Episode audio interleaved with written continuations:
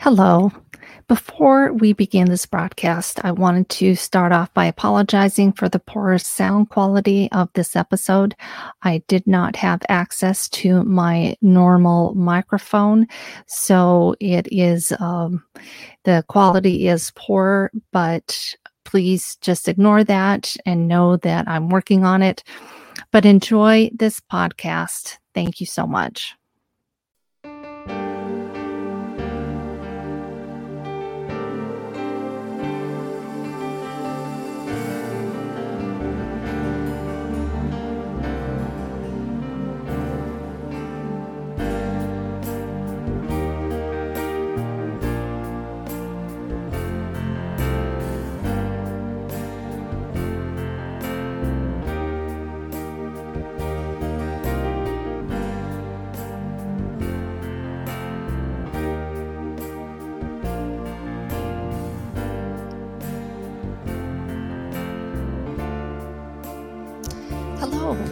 And welcome to Exploring the Divine Feminine. I'm your host, Ramona Siddaway, and this is episode number seven. We discuss all things related to the feminine divine, mostly within the context of the restored Church of Jesus Christ. So let's dive in. Today's podcast will be talking about why do men and women really need to be equal partners? And it's a fair question. One or more of the pair may be thinking, why stir the pot? It's working fine as it is. I'm happy. He's happy. She's happy. As long as the work is getting done, does it really matter who decides what? Last week, we discussed female archetypes in the scriptures. And even though we know that when the majority of the scriptures were written, including the Old Testament, the New Testament, and the general Middle Eastern culture that Lehi and his family were probably emerged in when they left Jerusalem, meaning that they were in a culture, a very patriarchal, structured culture where the fathers ruled, where men ruled. Um, even though these men were part of that culture, we can still trust that the Spirit and the Lord will have gotten through to his prophets and gotten to them more messages than they realize they were recording, meaning we can trust the prophets that despite their weaknesses and the weakness of the culture that they're in, that the Lord will get the correct message through his prophets, despite those mistakes, but despite the very unsophisticated, very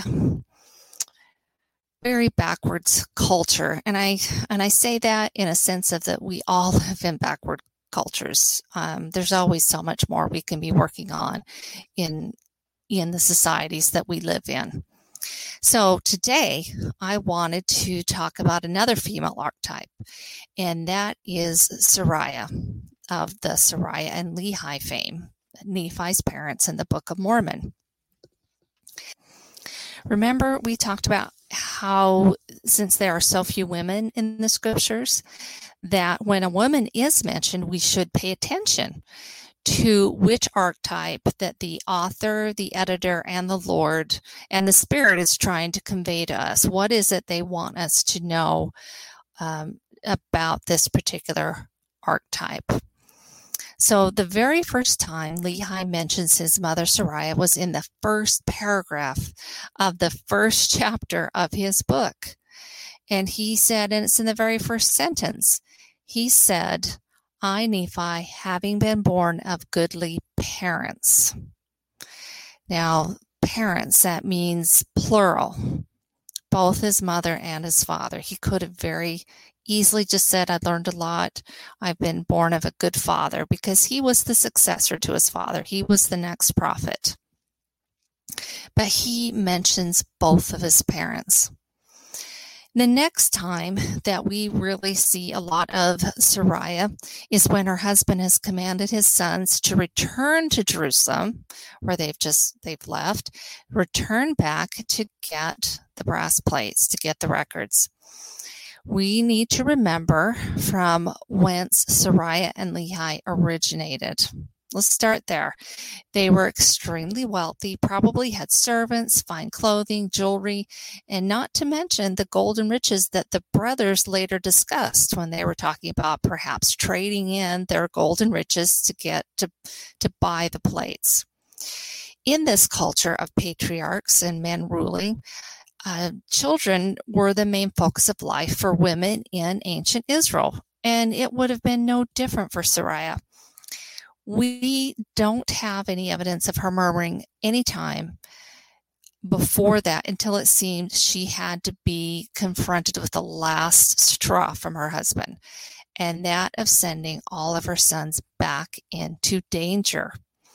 For a faithful Israelite woman, sons were considered the greatest source of joy, comfort, and love. I mean, the women loved all of their children, but sons in that culture were very highly regarded. They could defend the family, provide for the family. They were able to continue on the family name. Remember, this is their culture, that that's where the family name was continued on. And there was also a great tenderness and love between sons and mothers of that day. And we see evidence of it today in many Bedouin cultures. The mother was very was regarded very highly in that Middle Eastern society. And this type of relationship between mothers and sons may, in part, explain why Sariah is mentioned more than Nephi's wife, at least in terms of her name.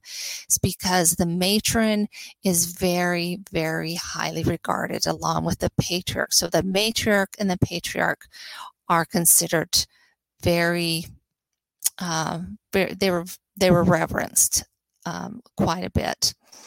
Now, Sariah had already been tested.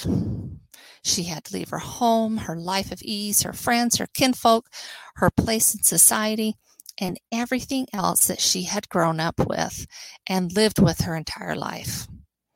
But the idea of losing all four sons seemed to be, as I said, the last straw. And this is where we first hear, and the only time we hear or read of her murmuring. And I mean, we we could understand that, right? We we can get that. Um, when it comes down to it, it's our families that we really treasure the most. We may get distracted at times, but when um, when it comes down to what really matters, we want our family. We want our family with us, and especially our children we can rightfully ask, well, why was this inspired to be kept in the record? Why record about the worry of the mother and her getting upset with her husband, the prophet?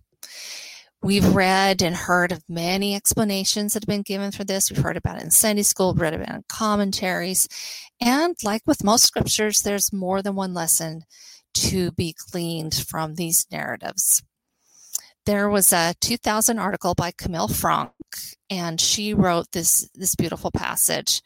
She said, quote, to establish Lehi and his family in a new land where they would inspire and instruct later generations to come unto Christ, God needed more than a father and a son as successor to possess a testimony tried in the fire of affliction. God also needed a matriarch, whether by her own trials of faith and armed with her own unwavering witness to stand steadfast with her prophet husband. Close quote. I absolutely love that. That tells us how important women were and how it's a celestial law. It's a celestial a celestial culture. It's the plan, a celestial plan that the matriarch, the wife, the mother stand side by side as equals. She had to have the strong testimony. God needed that.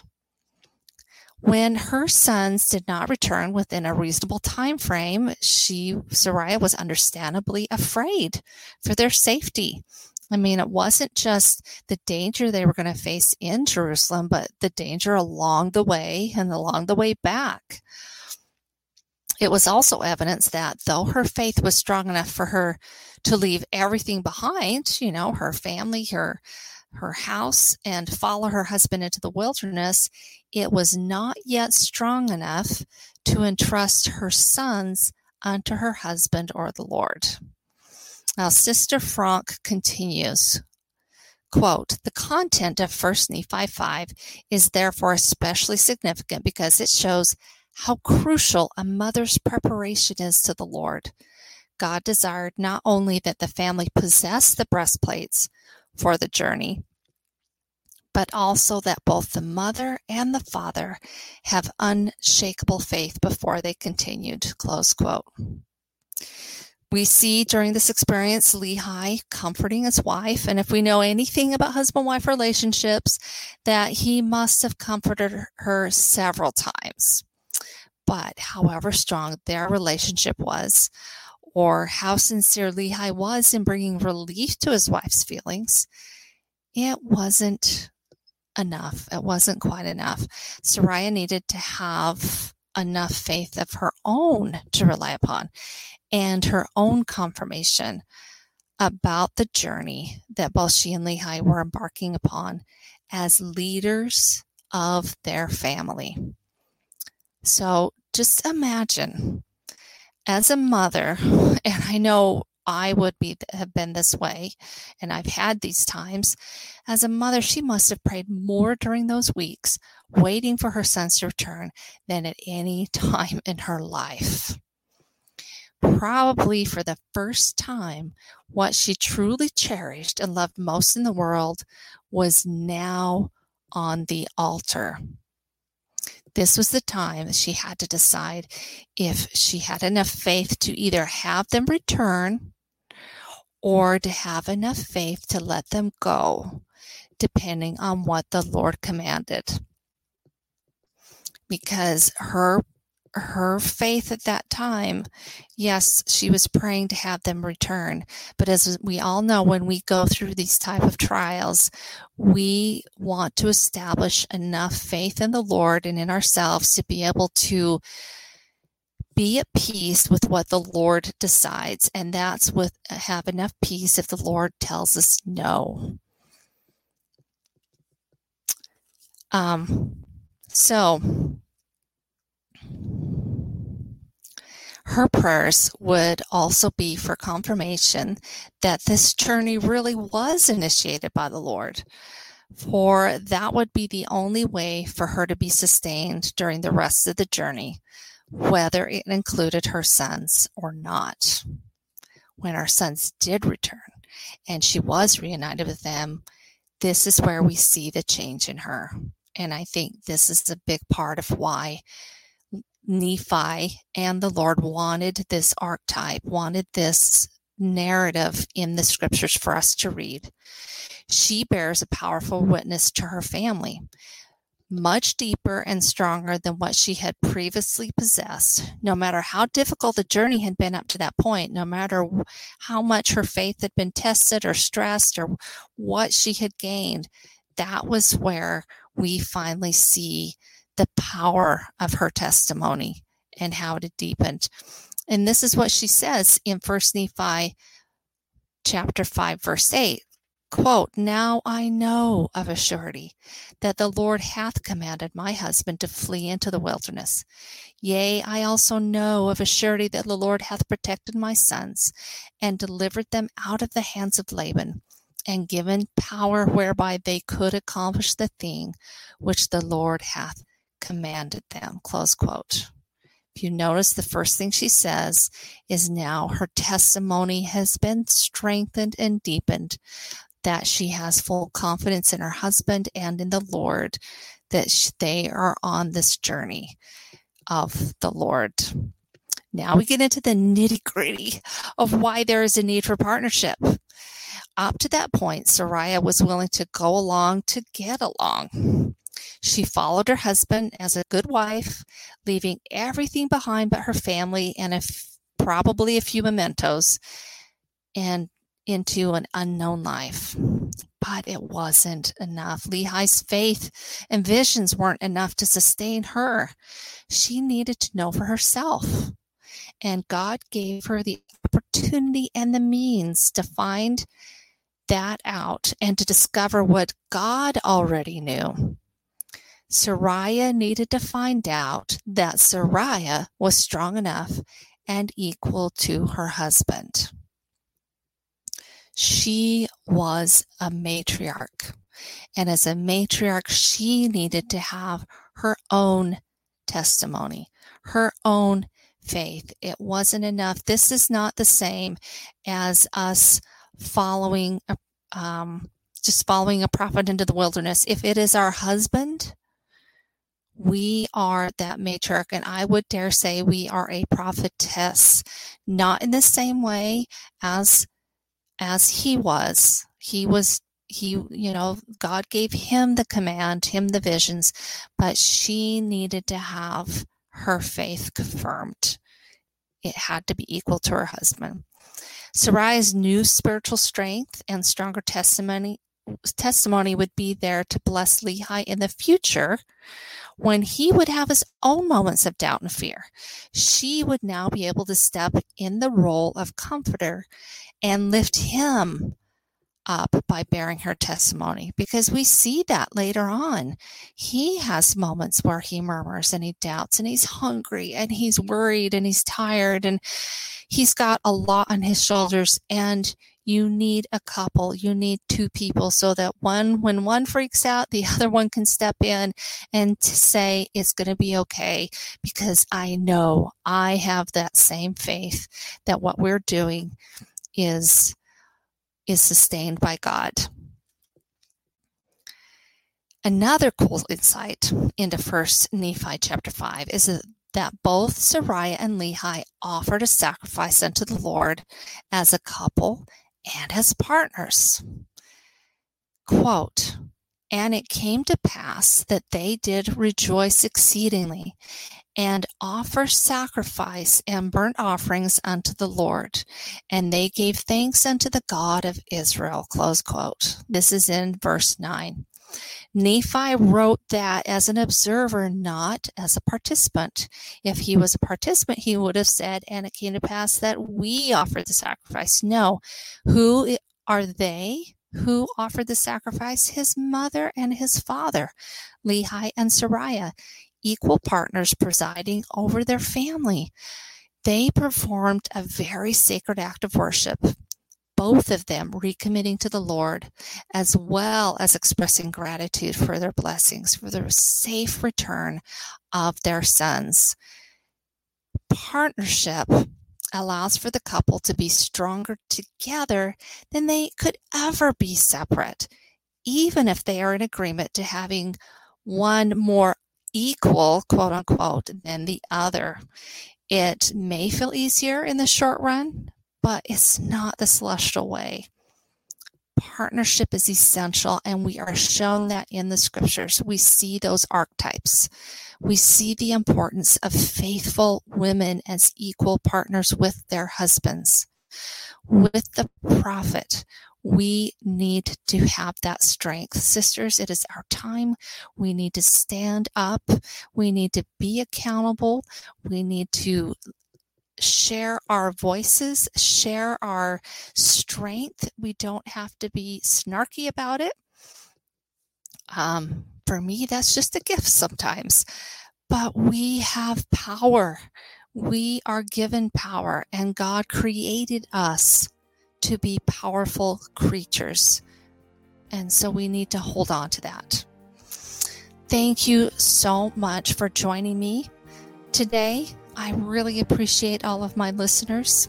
So remember, sisters and brothers, it's our time. We are finally emerging from the wilderness to a better understanding of our divine purpose, mission, and destiny. So thank you for joining me. Until next time.